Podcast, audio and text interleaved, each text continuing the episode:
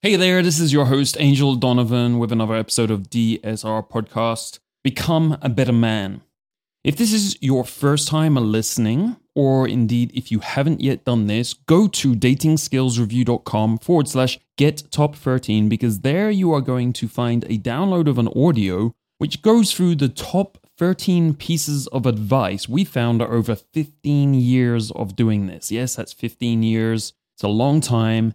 And we take the top 13 things because we don't want you to get overwhelmed. It's a really good place to start, to start listening there before you dive into all of these interviews with all of these different perspectives, gives you a, a good foundation. So go to datingskillsreview.com forward slash get top 13 for that. If you have a unique question, something that you really need answered, maybe it's about one specific girl or one specific challenge you have, then you can just call me on 323 747 5006. That's, of course, a US number. So if you're outside the US, you can still call that number and leave me a voicemail. Just add a plus one in front of it. And there you just leave me a voicemail. Let me know what your question is. You don't have to leave your name if you don't want to. And we'll get it answered in one of the future episodes of the podcast for you. So, to today's episode. Part of my job as head of DSR and a coach is to keep exploring and looking for better answers to everything that helps you to become better men. Basically, for you to have a more satisfactory dating, sex, and relationships lifestyle. And over the last couple of years, this has included some workshops with today's guest. And I personally found these both effective and really rewarding. And I'm certainly be going to more of these because I see it as important to my development. So you can get an idea that's probably going to help you, especially if you're more inclined to develop your relationships with women further. In today's episode, we're going to bring some real simple clarity and practical advice to something that is talked about a lot masculinity and femininity and the polarity between the two. Today's guest is the best positioned to bring insight to this as she has spent thousands and thousands of hours teaching workshops on these themes intimacy and sexuality. She's also the only person to continue on with the work and be approved by David Deida, who most of you will be familiar with due to his very well known book, Way of the Superior Man. Great book. Now, besides this, we get into some great discussion about what the new challenges are for sexual attraction and chemistry in today's world, which today's guest and myself see as changing. And we also see how today's expert thinking and workshops has been evolving to cater for these. So today's guest is Michaela Boehm. She spends 32 weeks of the year traveling the world teaching practical workshops to men and women on sexuality, integrity, intimacy, and other aspects of male and female relationships. She's been doing this for over 20 years and she has done it for over 40,000 hours. Now, if you've heard of Malcolm Gladwell's 10,000 hour rule to mastery of any skill, the idea being that it takes 10,000 hours of practice to get to mastery, then she's basically a 4x of mastery. That's pretty impressive. Some of her ongoing clients include Oscar winning actors, producers, writers, and multiple Grammy winning musicians. Michaela has also traveled and co taught with David Deida for 13 years of that time. She has a very rich background, including multiple forms of yoga, tantra, NLP, hypnosis, cognitive behavioral therapy, and psychology. So she's brought all of these skills together to create her unique skill set, which she uses in a very unique way in her workshops today. Please enjoy this very unique interview, which I'm sure you're going to get a lot out of. If you would like show notes to accompany the show today, go to datingskillsreview.com forward slash podcast, and there you'll find the transcript, links to everything we mentioned on the show, and of course, links to Michaela Boehm and how to get in contact with her, find out about workshops, and so on and so forth. If you want all of that information directly in your email inbox in future, go to datingskillsreview.com forward slash newsletter pop your email in there and we'll send those notes out to you every time we publish a podcast. Now let's meet Michaela Boehm. I'm Angel Donovan, and this is the Dating Skills Podcast. This is a 14 year ongoing mission to discover the truth about what works in dating, sex, and relationships, to become a better man Join me as I leave no stone unturned. Chase down every expert, role model, and mentor with insights to get us to that goal as fast as possible. This show is about bringing you the best of that information so that you can take it in and change your life for the better, step by step, episode by episode. Michaela, thanks so much for making time to be on the show. Good to have you. Oh, thank you for having me. Yeah, just as background, I've attended two of your workshops, uh, one in uh, Los Angeles and another one in London, and uh, they were fantastic, of course, really kind of eye opening. So I've been looking forward to having you on the show. It's, it's really great. So could you give us just a kind of quick background on how you came to be doing these workshops? Because they're quite unique. I'd just be interested in kind of your journey, how you got there. It's a kind of a varied journey because I have a dual background from a very fairly early age on. I started studying with a woman who was a um, you know lineage holder in a Kashmiri tantric tradition, who um, essentially taught me over twelve years, one on one taught me over twelve years, and uh, parallel to that, I uh, studied psychology, NLP hypnosis, uh, Thai massage, regular massage, movement, uh, breath, all kinds of things and uh, that combination between the, the tantric background and my psychology background and the embodiment background eventually gelled to uh, me teaching. Uh, I've been uh, actively for 22 years counseling people. I've been a counselor for a long time. And so I've worked with couples, particularly in the realms of relationship and sex, for the last 22 years. And uh, in addition uh, to that, I traveled and taught with David Deida for 13 years. And um, I also have like a private client roster that's very, very high end, high performance clients that are where I'm working with uh, specifically relational aspects and, and relational and sexual aspects in the realm of high performance.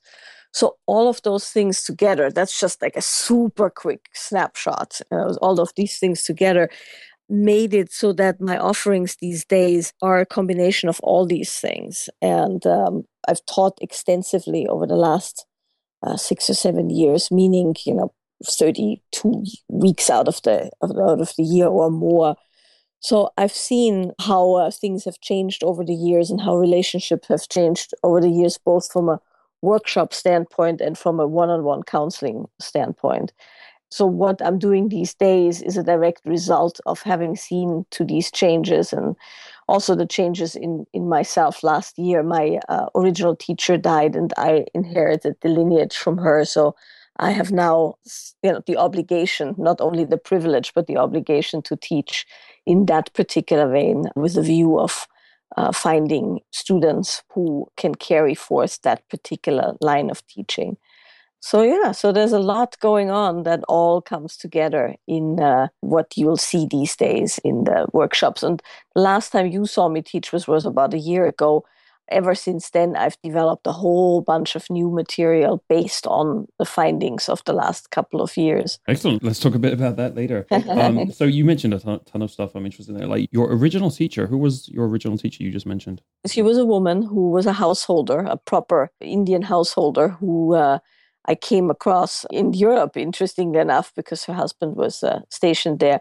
And so I get one-on-one instruction for many years on the more devotional when people here in the states talk about tantra it's all about sex but my education wasn't about yeah. sex in the classic sense it was about the devotional aspects of uh, everyday life how everything is sacred essentially and how everything can be infused with the devotion to you know whatever you want to call it god uh, the universe and where you essentially learn over at least i did over the years how every aspect is um, an offering. And so the whole life becomes essentially attention to that those principles. Okay. All right, great. So let's dive into that because when you say devotional, does that mean caring about what you're doing? Because I know, you know, I'm mixed up with the Deida stuff as well as a lot of passion about following your passion.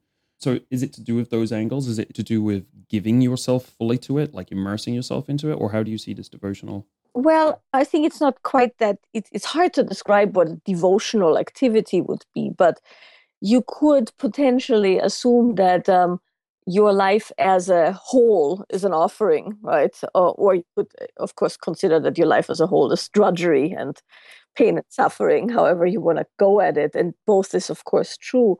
But in the tradition that I was originally raised, and then, of course, also in the years that I spent uh, teaching with David, there is a strong attention towards seeing another human being and seeing your environment and seeing your life as a it's hard to put words on it because it just sounds so California new agey. Right. But, okay. but as a, as an offering, as a giving, as a service, but not in the sense of martyr, martyring yourself or giving yourself up or having no boundaries, but in the sense of giving off yourself in a way that it opens other people. And uh, that it uh, creates a what in, in my original tradition is called erotic friction erotic friction being polarity. Not only with another human being but with places and things and uh, existence itself. And it's a bit esoteric it's a bit hard to talk about because you know it sounds so woo woo, but how it looks essentially and you see this in many traditions in, in different ways right? The whole chop wood carry water in the zen traditions is the same the same angle, which is attention to ordinary things as a way to the to the divine, so to speak. When you put it like that in your last phrase, it sounds a little bit like it could uh, relate to mindfulness, which is becoming how would you say more popular these days, right? There's a lot of people getting into the mindfulness and, and the yoga kind of area there. Is it in relation to that a little bit? It is. It's different angles on the thing, but it's it's essentially considering that it's not that you go to let's say a yoga class or even to a workshop of mine where you practice for like three hours being intimate with another human being but that you become intimate with life itself as it happens. And it's not in your computer your then your life begins when you go off work and then you do special things and hopefully they'll fulfill you. It's much more a an attention to everything being a portal or a conduit to the divine, however you see the divine. It can be anything really, just meaningful attention to your life and your relationships and yourself. Well, I totally get where you're coming from. I can appreciate that it may be hard for some of the listeners because we're talking soft skills here. We're talking, you know, as you say, esoteric perspectives on this thing, especially if they haven't had any exposure to similar workshops or you know, even mindfulness and, and things like this. So, one of the things I wanted to do was, first of all, I'd like to get a bit of background on just how you're living today. What's your kind of relationship and social lifestyle today? Just to give people a bit of background about you. it's an interesting place to start if you want to start there, because I live a very odd life in a certain way, but uh, enjoying it tremendously. As you know, I'm Austrian, but I moved to the States when I was 28 and I've been living here ever since. And about um, eight years ago, uh, pretty much exactly eight years ago, I bought a, a, small organic farm outside of Los Angeles. I left Los Angeles where I lived and had an office and worked for many years. And uh, moved out into the countryside, actually. And uh, I live on this nice, small little farm that um, sustains me for the most part. I mean, there's we buy dry goods and things like that. But I have chickens and ducks, and uh, I get eggs from here, and avocados, and fruit, and vegetables, and nuts, and I have a full vegetable garden, and I rescue animals. I have a great deal of rescued animals, everything from horses and donkeys down to tortoises and turtles, cats, dogs, goats, pigs. So, you know, I live a very farm lifestyle when I'm home, but for most of the year, I travel on and off. I'm usually not home more than a few weeks at a time. And I travel to Europe to teach Australia, uh, all over the US. And I also travel with my private clients. So I have a nomadic lifestyle that is anchored in a beautiful piece of land that uh, is always there and waiting for me, which is quite uh, fantastic. And um, I spend my, um, you know, I have a husband. I've been married for 15 years, 14 years, I think uh, been with him for 15 and uh, he also travels and teaches. So we have a kind of a lifestyle where we don't actually see each other that much which seems to be working for both of us. And uh, we're very independent and very much having our own lives and then come together when time and willingness allows. And so I still feel very much that my relationship is new in a certain way because when you're gone that much, it's very, um, it always stays very fresh, which brings us to the polarity piece uh, in a little bit. And uh, travel and teach these days with a with a male co-teacher, which has also been new because um, even though I've taught with David up here at my house, I have a little uh, uh, retreat center up here. That was a very stationary couple of times a year teaching out of my house kind of a situation. And now i'm very creatively traveling and teaching and constantly coming up with new material just to address the changing needs of what's happening out there. And teaching with the man really opened the whole spectrum of what's possible on the road as far as you know different offerings and uh, different ways of uh, educating people, and that's been really the the main thrust of the last couple of years is uh, not only creating states where people come to a workshop, they they have a state experience, and then they go home and don't know what to do with it, but actually giving people the tools so that when they come home, they have the tools to have intimate connections and uh, connect in their relationships, existing or new, in a deeper way, in a more intimate way. You know, I've also really this last year started um, giving some much more detailed instruction on actual sexual things, simply because that seems to be called for these days. And um, think that's all I can say about my lifestyle. It's uh, excellent. I think this is a really good picture. It is an unusual lifestyle. It actually it might be suited to me. I've been kind of struggling.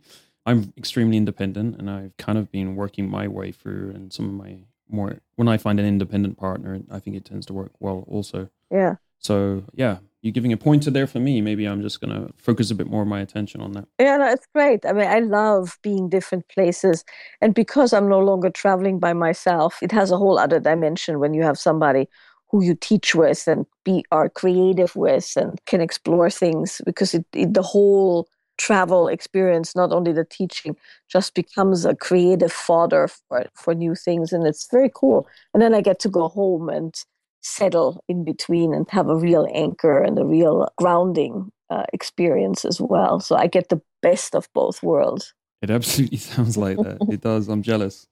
I'll be out there in California soon doing this. Mm. I'm gonna I'm gonna make my little home in Topanga, I think.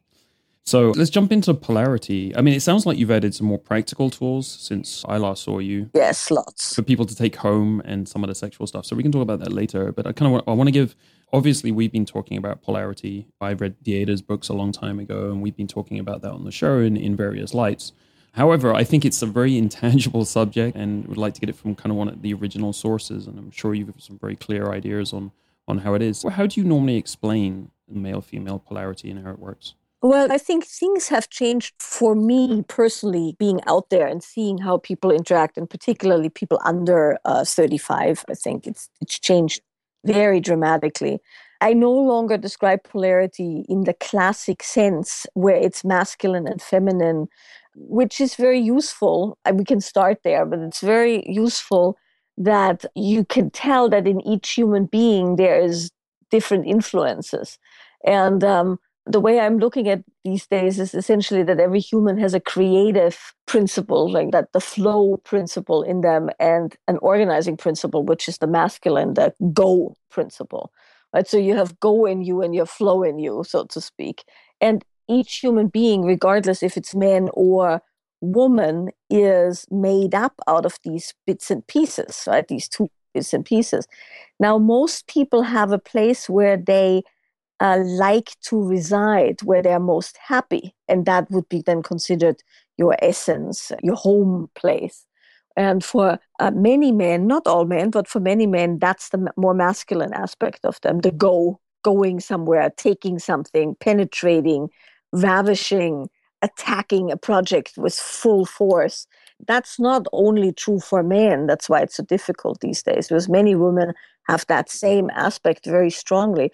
But sexually speaking, we tend to have a preference. Very few people go completely 50 50 both ways. So most people have a preference if they want to take or be taken sexually, if they want to surrender or penetrate sexually, if they want to be the ones guiding where it's going or be the ones supplying the energy to the occasion. That's that's usually sexually speaking, pretty clear cut, not in other areas of, of life anymore.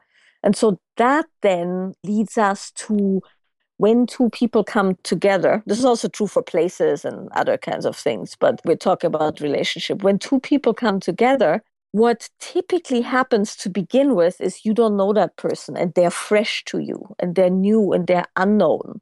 And because of that, you have a very strong attraction to them because, as they say, opposites attract. You don't know each other, so it's all up for grabs and it's very exciting. And that's usually when the sexual tension, the sexual you know, chemistry is the strongest. Now, there's some people who don't have that because there's other things at play. But for most people, sex in the beginning is fantastic. Attraction is fantastic. You can't keep your hands off each other. It's hot. And then what happens is people start conflating sexual polarity, which is the attraction, the chemistry, with the relationship. And what happens, what makes people have a relationship is sameness the more you have in common, the better your relationship. So, one of the classic pitfalls of relationship is that people start they date and then they start spending more and more time together and you start inviting each other over to cook and then you hang out and then there comes that first time where you sit together and you watch a movie or a TV and you become closer and closer and closer. You have common friends now you have common interests. Maybe you move in together. At some point you spend lots of time together. You share lots of things. And so the relationship becomes stronger but the sexual polarity becomes less because you become more and more the same and sameness is the enemy of sexual friction or sexual tension the more the same you are the more you might be loving and close but the less sexual tension there is and then what people do is they go oh shit the sexual chemistry is going, we're no longer that attracted sexually. Let's go to a relationship counselor. And then the relationship counselor says things like, Well, are you spending enough time together? Maybe you need mm-hmm. to spend more time together. Go for a date night. And that's good advice in the realm of relationship, but it's not good advice in the realm of sexual polarity because the sexual polarity actually comes from one person specifically for sex orienting towards their essence, so the masculine towards the masculine, the feminine towards the feminine, and making themselves as different from each other as they can. And the difference is what causes the sexual spark. Polarity means nothing else but two poles that are far enough apart so that there's a, you know, kind of a spark of attraction, an arc of uh, energy. Right, right. So, I mean, to take an analogy from the BDSM world, right? You have dominant and submissive. Yes. So, are they kind of executing that on a more extreme level? So you have people seeking to be very, very dominant, and they're looking for submissives, very, very subordinate um, people within that community. So that, and the people in that community kind of understand it naturally, right? They're like, yeah, the DOMs are looking for the subs, and the subs are looking for the DOMs.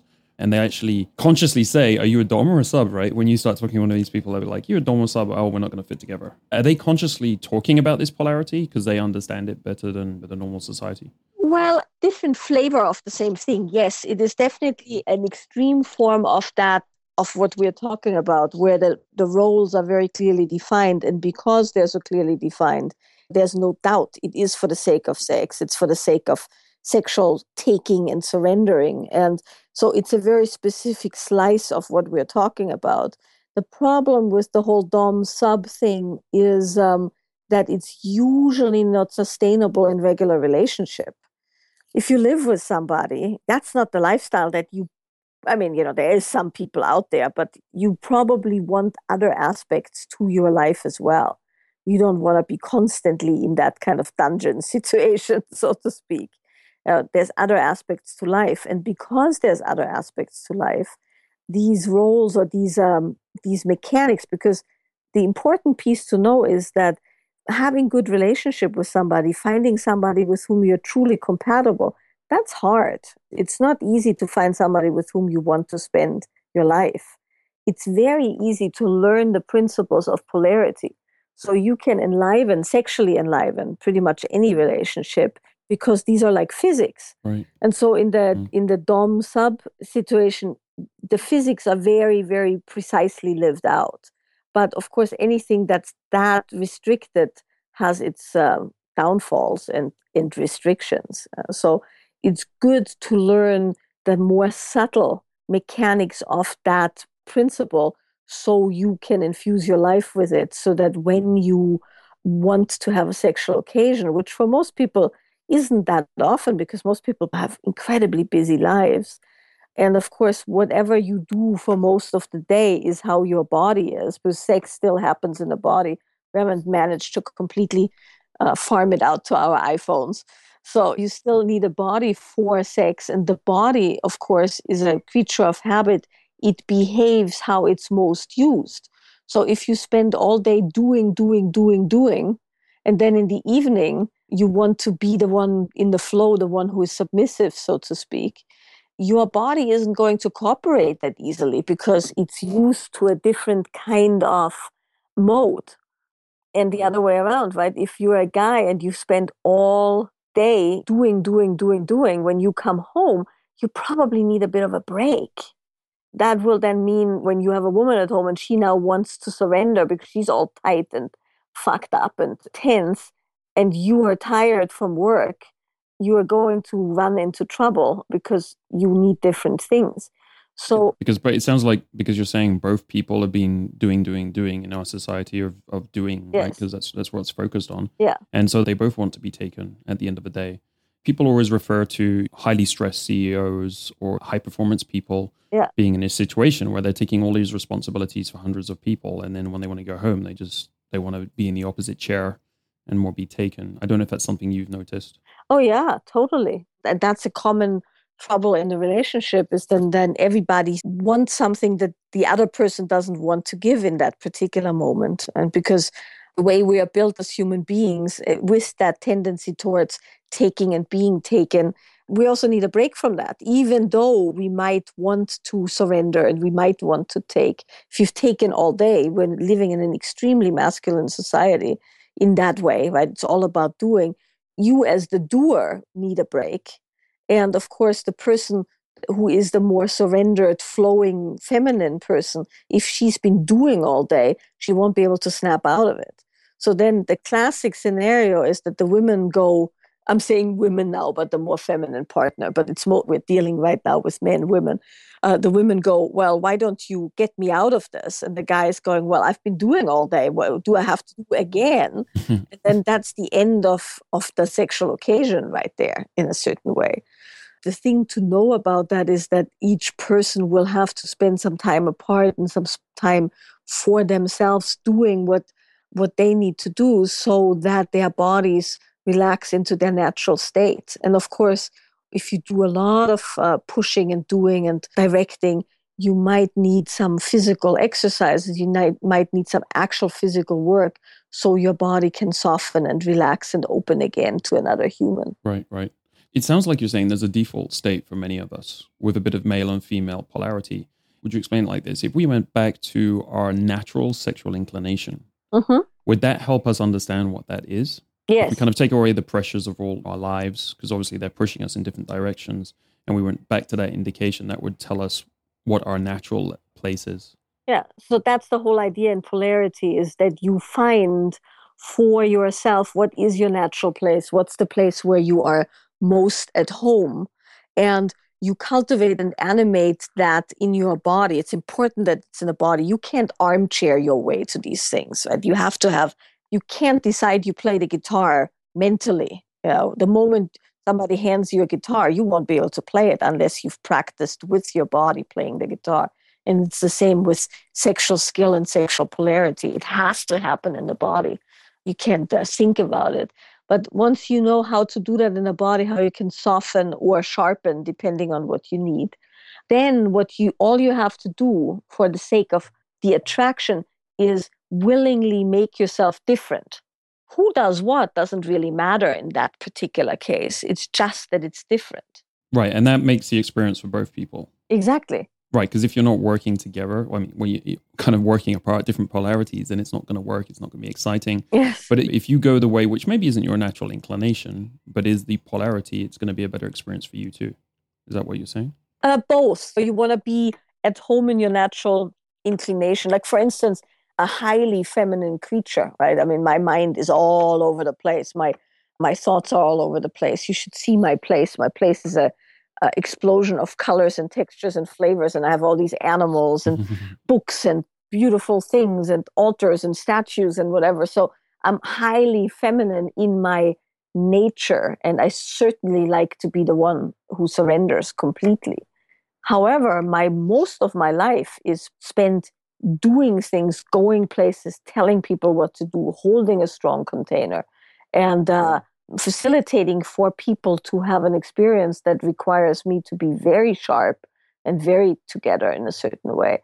So when I come home from a day of, um, it's not so much in the teaching because there I have a teaching partner who takes a nice big chunk of that. But when I see private clients where I really, really have to be sharp, I come home and I bark orders. I, I just do because that's what one does when one is on purpose.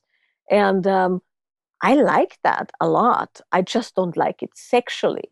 But it could be, let's say, that my man also spent all day teaching, which he does, and he is too tired for him to do the thing that's naturally his, which is the taking part. And then I might still continue being the more, let's say, dominant person in that moment so that he gets a break. And then we'll flip it around into the natural inclination.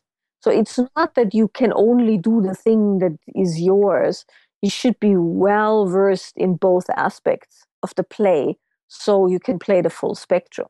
Yeah, I think you explain it with a lot of clarity. I know you just mentioned previously that it's getting more challenging. So I was just wondering what what you think there is about the modern world and you said there's also a difference between the people who are 35 or younger. What do you think it is about the modern world that's uh, maybe changing the forces on this polarity. Uh, we we kind of spoken about work a little bit and having to do other things going on today. Yeah. Oh yeah. There's lots. I mean, there's so much, and we're just cutting a very thin slice. But one of the things that's and that's why I have really stepped away from going with the classic masculine, feminine, and all of that. Because one of the things that's happened now is that these terms are kind of used as yet another way to pigeonhole people and suppress them. Right. And uh, you're not feminine enough. You're not in your masculine.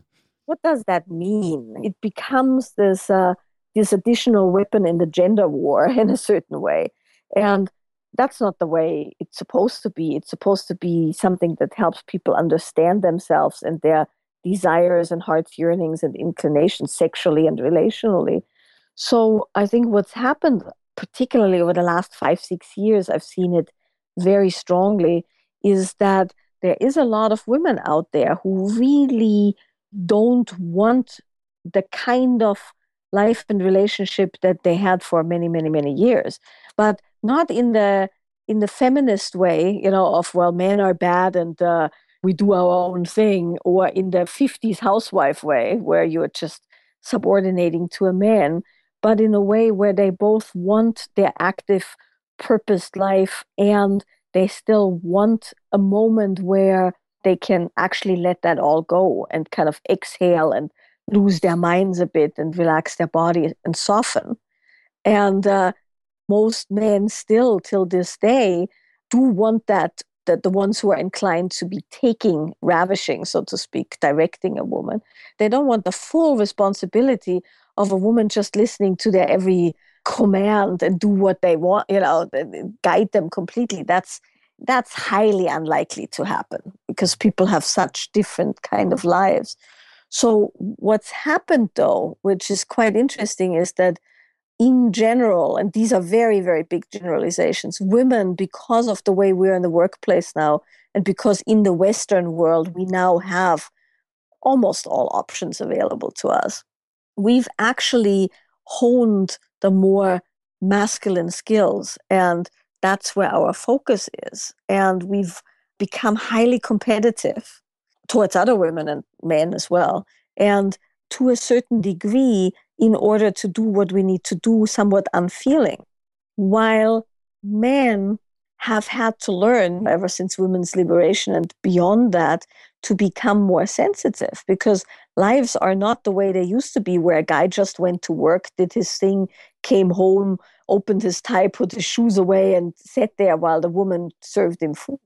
Those days are over. So men had to actually consciously learn how to become sensitive, how to become the kind of fathers and partners and friends that can feel something and be sensitive to their environments. And because men were traditionally thought to be not that sensitive and not that feeling, men actually learned things and also were taught different by their mothers. So, what I'm finding these days is that for the most part, men are more sensitive than women these days. That's interesting. Is that because they've been encouraged to move the other way while the women have been kind of moving more towards work? I think it's also because a lot of the women, I think they kind of grew up in this situation where it's been uh, hard. There has been different forces on women, right? Certainly in some in some positions it's been easier for men to compete in their positions in the market, the job market and women have to had potentially had to fight harder to get the same positions and so on. Maybe it's less so for the under 30s and under 20s or, and so on. But that's definitely so. That's right. The things that I dealt with growing up are certainly no longer the things that a woman in her early 30s that deals with. And uh, it's a very, very different landscape. And so the things that have been said and written and, and developed 15 years ago or 12 years ago are no longer true for you know people who didn't grow up with those kind of circumstances and a lot of young women i'm, I'm working with very young women at the moment you know 20 23 24 in my workshops often they no longer have any of those uh, restrictions that i never uh, personally experienced i must say you know i was very lucky and privileged to never have experienced any discrimination because of my gender but I know lots of women my age and older who had to really, really push to get to where they wanted to go. And so there's a certain hardness there and a certain toughness. You know, if you grew up in the 80s and were in business in the 80s, they had assertiveness training and things like that for women. You kind of have to think about that. That's only 30 years ago. But so things have substantially changed. And I think the whole spectrum is available to both men and women now, which makes it, of course, much more confusing and difficult because the rules, so to speak, the rules of physics, the rules of sexual polarity are still the same, though. It takes two different poles to create that tension. And if you don't want to be the different poles because you're both operating in one pole, which is doing, doing, doing, that makes for less and less and less sexual interest. And then because you were saying kink, a lot of times when people get to that point where they're hopefully deeply loving, but at least they get along, but they no longer have that sexual spark, they do things like kink or opening the relationship or things like that in the hope that that will spice things up. And it will because suddenly everybody's different again.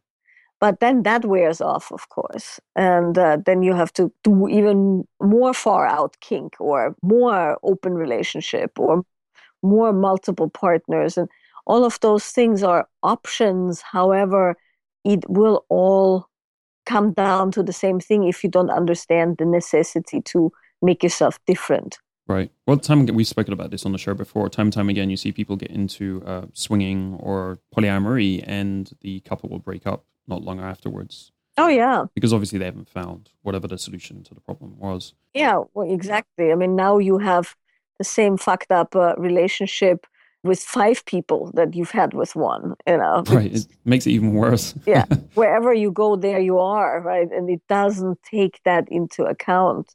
The principles stay the same, no matter if you do it with one person or five people. It's just also that oftentimes, not always, but oftentimes the whole polyamory situation means endless amounts of processing, which of course is zapping you of all energy. Yeah, polyamory takes a lot of investment of time and work. That's one of the things that puts me off it. It's just uh, you have to decide you don't want to do much else in your life, I guess. Well, because essentially, for the privilege to fuck a few different people, you have to spend most of your days processing that stuff.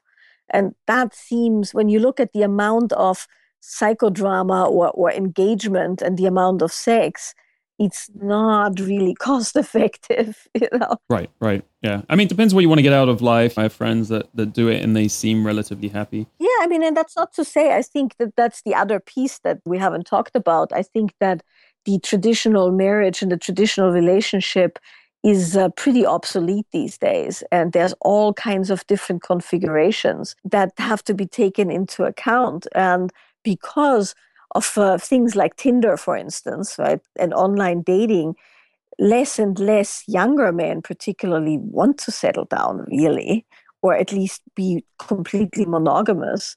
And a lot of women no longer want that traditional picture as well. They want it to some degree, but with all kinds of adjuncts. And because of the complexity of life, of the life we have right now, and because people don't get married that young anymore either, it's more and more that people have conglomerates of relationships. They might not be sexual with more than one person, but they certainly have multiple go to partners for different aspects of their lives. And if that's not attended to with some understanding of the principles, then it can get really, really messy. Because the, like I said, the polarity is that's like physics. It's a knee jerk. You can't help it. It's like when you're a man, it doesn't matter how much you love your wife or, or woman or how old you are. When you see a young, beautiful, a scantily clad woman uh, get up from a chair and wiggle her ass, your body will react. There's nothing you can do about it. And you know, you, neither should you do something about it. That doesn't mean you act on it. It's not like you eat all the potato chips that are available in the world. You don't always act on every sexual stimulus, but it's there. And the other way around, in women, a certain kind of a command or being told in a specific way, it creates like a knee jerk opening, which is why women will fall for their whatever tango instructors or tennis instructors or personal trainers or teachers or therapists because that being guided very strongly has an incredibly compelling feeling to it. It can't be helped.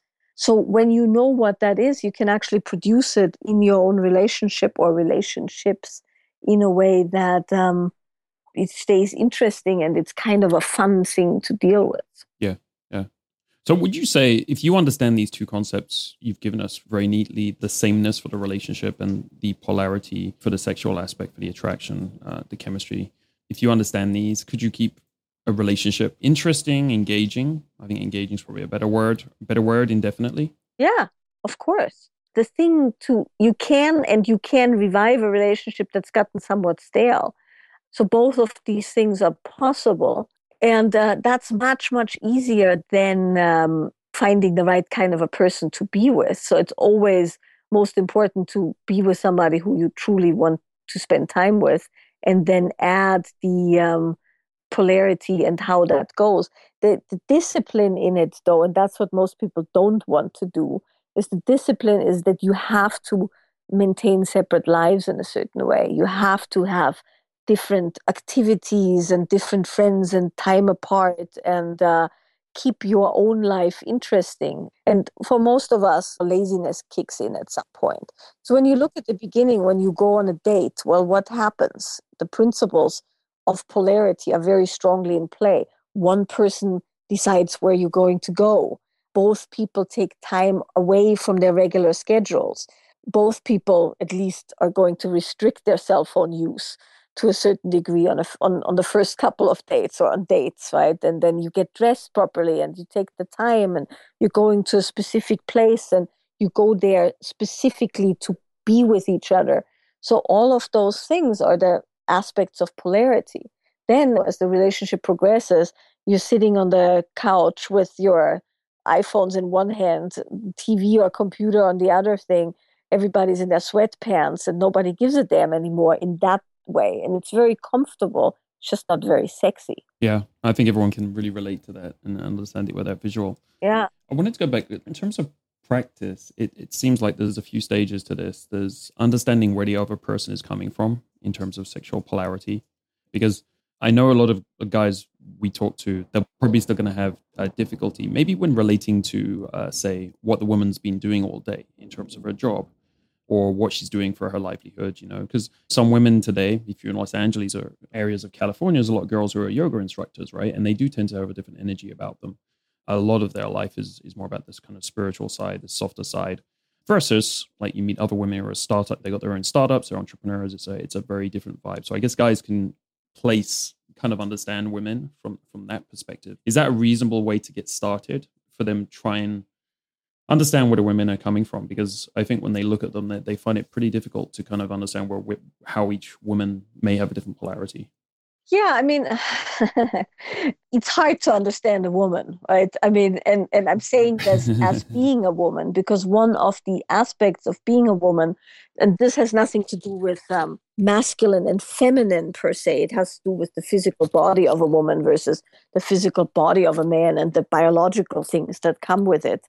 And that's also what makes it not so clear cut anymore because. Uh, certain things happen in a woman's body that don't happen in a man's body. For one, the constant flood of hormones, which let me tell you is nothing that that you ever want to experience. Like a roller coaster? It's like a roller coaster and and you are perfectly fine one moment and then you're biochemically completely altered half a day later. And um, that's very hard to understand for any man.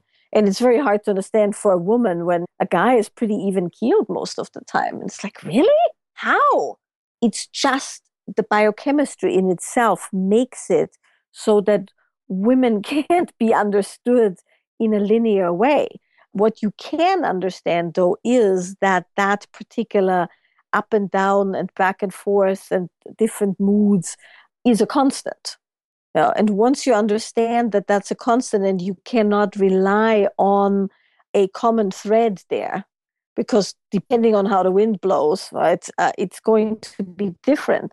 And that's not easy for a woman either, right? I mean, I and any other woman I know sometimes what the fuck's wrong with me? Why am I this bitchy? Or why am I this? But biochemistry in, in its very nature is such that you have very little control over what's happening, which anybody who's ever had a biochemical dip can you can't snap out of a depression, right? When people go, well, yeah. you know just go exercise. It's it's the same thing. You can't snap out of these things. And so with that of course comes a whole slew of circumstances uh, that have to do with uh, reproduction safety and security. Because of that in itself and because of the necessity for a certain safety and trust women orient completely towards safety and trust and that's biological in nature. So, what you do as a man verbally isn't as important as how a woman feels your body, you know, feels a, a certain uh, integrity of structure, an integrity of uh, mind, knowing where it's going, the things that we consider safe, trustworthy. So, when you try to understand a woman, you can't understand it linearly. You have to understand that she orients towards can she trust you? Are your actions trustworthy? Is your body trustworthy? Do you feel stable? Do you feel um, like you know where you're going and you have your shit together enough that um, in case of an emergency, you don't crumble and, and lose your shit? That's what a woman orients after. So, what you say is fairly inconsequential. It's all about how you are, how your body is. And so that's why only a good pickup line never works if you are not having the inner integrity to to back these things up. Yeah, yeah. Well, I think this is a good segue to talk about your workshops and and what happens there because obviously it's more about the well, I guess you would say it's about the intimacy aspect, intimacy exercises, and, and, and, some of the polarity, but it's a very soft experience, and not much of it is actually vocal at all. If I remember properly, there's, there's very little that. It's mostly about how the body is, and it's this this type of communication. So perhaps you could give us what are you doing in the workshops? I guess uh, is the first question. What kinds of things are you having people work through? Yeah, well, there's different different offerings. There is workshops just for men, where we mostly work with the aspects that I just described. How do you work with your body so that your body has integrity? Your movement has integrity. Your there's an alignment between what's happening in your mind and what your body portrays. The areas of uh, strength and uh, power uh, in the body are being explored sexually and also just how you move through the world. So there's men's workshops. Then there's women's workshops where we explore the uh, whole aspect of how do you soften and open your body again after having kicked ass all day? How do you actually create the kind of pleasure in the body that attracts a good man? and keeps the man you're with interested in engaging, which also has to happen in the body. It's very, very experiential.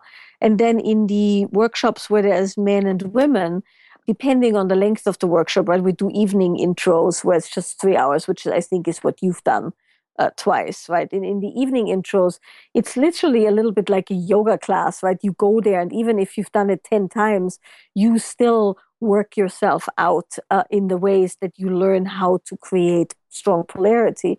And the aspects of strong polarity is first presence, being with somebody, men and women alike, uh, cultivating attention that they can keep, which of course is harder and harder with the advent of uh, social media and things like that. So we work first on how do you actually stay engaged with somebody and stay present with somebody and cultivate some kind of a uh, attention towards that person. And then from there, how do you uh, connect the heart? Because, of course, any of these things, polarity, kink, domination, submission, without the heart is just very rote, right? It's not it doesn't feel as full and as deep as when the heart's engaged. So we work on how do you engage the heart? How do you do that? How you do you unguard after having been hurt and betrayed and all the things that we've all had to do? That also happens in the body because it's a bodily disposition. And then from there, we teach the principles of polarity to varying degrees. So, like I said, in an evening workshop, we go very basic. So, you have some things to take home. In full day workshops, we might also go into how do you spice it up once you have polarity, meaning different flavors and textures of human expression, so that it becomes very interesting and very uh, full a play between two people. And then in longer workshops, like um, I'm about to teach another five day in Amsterdam. We just did one in Australia and one in the States. In a five day workshop, we go way deep into those areas where you get real strong underpinnings to how to create polarity ongoingly and personal tools on how to create your offering or your essence. In those longer workshops, we then also attend to sexual skills. Um, how do you, the mechanics of how do you ravish? How do you surrender? um, what happens what's the mechanic that keeps it interesting and not stale um, how do you stay in your body and don't check out when it becomes a bit darker the whole darker aspects of sexuality that's a whole other area where we teach quite extensively because uh, most people close their hearts when it gets a bit darker and a bit nastier. But most people love the darker, nastier aspects of sex because they free them from their regular constraints. So it's a very interesting area to go into is how do you really talk dirty, do the darker, more dominant things, and still stay connected and not just uh, check out or disassociate or close your heart. When you were talking about this last part about sex mechanics and so on that you're teaching, you know, I thought back to porn because obviously, especially for the I think it's exactly the under 35s. They've grown up with internet porn. So uh, I think the women also now, the younger ones, the under 25s, are getting a lot more exposure. They seem a lot more at home with it as well. And I think that seems to be changing their their expression on social media, on Tinder um, as well, seems to be getting racier and racier over time. Oh, yeah. And so is that something you find your is that one of the trends affecting the way you're guiding your workshops now? Yeah, definitely. I mean, the thing is I'm all for incredible sexual freedom always around. I think the more or the wider the spectrum, the better. The problem is just as it is with all these things that the more desensitized you get and the more you're used to, the number you get. And in the sexual realms, people now need pretty intense stimuli to feel anything. And that's everything from you know the the massive wand vibrators to really really hardcore porn. They say that most 14 15 year olds have seen things on the internet that nobody ever before knew before they were maybe in their 20s or 30s and that's considered fairly commonplace right? And so it becomes harder and harder and harder to find something that gets you you become less and less and less sensitive. And so, in our work, particularly now that uh, Steve and I are teaching uh, so extensively together, we are really working on resensitizing people, making them intimate with the things that happen in their body. Because essentially, if you can feel your own body, you can feel somebody else. You just can't. You know, it's like when you're numb and shut off, you will have a hard time with your own sensations, and you certainly won't be able to feel anybody else there. And that's that's a real issue. Right. This brings to mind one of the exercises you had us do. Um, I did it in the evening workshop and I, I, did the day workshop, and both times you did this exercise, and both times it actually affected me quite intensely. Um, it was simply sitting there, we had our eyes closed with a girl partner, and we just had held our hands together and we just let them move around naturally between each other. You, you guided us at certain points and then left it. Both times I had this intense connection with the girl to the point that the first time I was quite concerned about it because when we opened our eyes, we kind of looked at each other and I was like, wow, this is pretty intense sexual attraction I'm feeling right now. So I feel like I have to get away from it because you know, otherwise I'd want to date you or something, right? like take you on a date. And I know one of my friends actually did this. And then it went sideways afterwards, unfortunately. I don't know if that, maybe maybe it was just too effective, your exercise. I don't know. But I found it like both times it was really this connection with the with, this girl was amazing. The second time when it was the day, you had us go away with the the partner for lunch, which was an even better experience because then we kind of got to talk through it and put a layer of verbals on it, I guess. I found that pretty intense, and I guess that one was about developing presence. Or how would you describe that specific? Well, that is polarity, right? But it's polarity from a from a place of particularly the hand exercise, which I'm uh, doing more and more things that don't involve sight simply because that's our go-to sense right? And so we already have kind of a, a seeing and not so much of a feeling. So developing the feeling sense of someone is sometimes much more accurate because you're not tripped up by the usual triggers right it's not just uh, how that person looks, but it's how they feel to you and how your body feels their body. And that creates intense sexual attraction, like you said. Now, you don't have to act on it, it's just a workshop and you end it. Uh, but if you can produce strong sexual attraction with a complete stranger who you are not going home with, you certainly can learn these tools with somebody who you truly love and want to be with. That's the lesson in there but it does require a coming back to feeling and a coming back to the more subtle layers because out there in the world and with porn and everything else available it is um, very very absolutely. I mean it's it's the whole world right? It's it's tv or everything. Everything's being oversensitized in terms of our stimulation to get to us advertising and, and so on. It all has to be exaggerated and it's a continuously escalating cycle unfortunately. Otherwise we just stop listening that is one of the things. So, so in terms of practical takeaways, is that the aspect you're working on more now, giving people uh, things that they can uh, take home and continue the exploration, or or what specifically are you working on now and most interested in? Well, exactly that. How do you sensitize in your life? How do you feel people? How do you relate with people in a different way? How do you create the strong polarity? How do you develop sexual skills based on actually being able to feel something? Those are the main areas. There's many, many, many other aspects to it. Like I said, the attention to everyday detail, which is another way to sensitize yourself. The people who are coming to your workshops now, or you have most contact with, are they all singles? Are the others, or a good part that are couples? What type of people are coming to the workshops, and are you teaching them different things? Like the singles are tending to work on one aspect, maybe a bit earlier in the game, and, and other people were say in a relationship already, they need to focus on something else. Yeah, I mean, the skills are the same regardless if you're single or in a relationship because uh, most of the skills apply to you and how you then use it. You can use it in dating or you can use it in your relationship or you can use it sexually. And I would say it's about most workshops have more singles than couples in the shorter workshops. And then as the workshops get longer, it's about half half, whereas half singles, half couples about, but it's hard to tell because every workshop in every country and every city is different.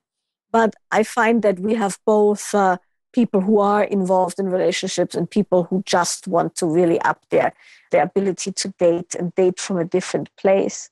Because, you know, dating these days is no longer an issue. Tinder and all of those things will give you access to more people than you can actually process. But actually having the kind of experiences that you want to have everything from just wanting sex to having a very deep relationship that's harder and harder to come by yeah, absolutely. I feel like people are less and less satisfied, no matter if they're having sex or, or, or, what. Obviously, a lot of guys think the main goal at the beginning is, is sex, especially when they're younger. But I think after a while, they get pretty dissatisfied, even if they're very successful at that as well. What I wanted to uh, round off with is just you did mention this kind of need for, I'm thinking more people of relationships here, when they've been doing all day are the sorts of things that you recommend so they're able to reset so they kind of rebuild their strength and, and, and they're able to reset and take on their natural polarity? Is it things like meditation yoga? You mentioned doing physical exercise. Are these the kind of things you recommend? Yeah absolutely. I mean we teach very specific things you can do but essentially repolarizing or re uh, entering the place that you are most at home at has to happen with giving yourself a break from what you've been doing all day. Yeah, excellent, excellent. Okay, so rounding off, uh, I know you have to get away. What are the best ways for people to connect with you and learn more about you? Is it your website or Facebook? Where where's the easiest place? Yeah, I mean, my website is. I'm, I'm assuming you will list the website on the on the podcast. Yep. It's michaelaboehm.com. and uh, there's loads and loads and loads of stuff on there as far as workshops go. Also, I have a SoundCloud uh, account that's uh, linked from my blog. If you go on my blog, you'll see there's a link to the to the SoundCloud, and the SoundCloud is I think 50 plus hours of free materials, um, podcasts where I've been interviewed. Uh, I've just started my own podcast where it's essentially Q and A's that we've edited with relevant questions. So there's also clips from uh, Steve, who I teach with, so you get a little bit of a male perspective. He has a very, really amazing background in embodiment and also a very strong uh, sexual background kind of combine it's not the same training I had, but it combines very nicely. So there's stuff of his on there as well.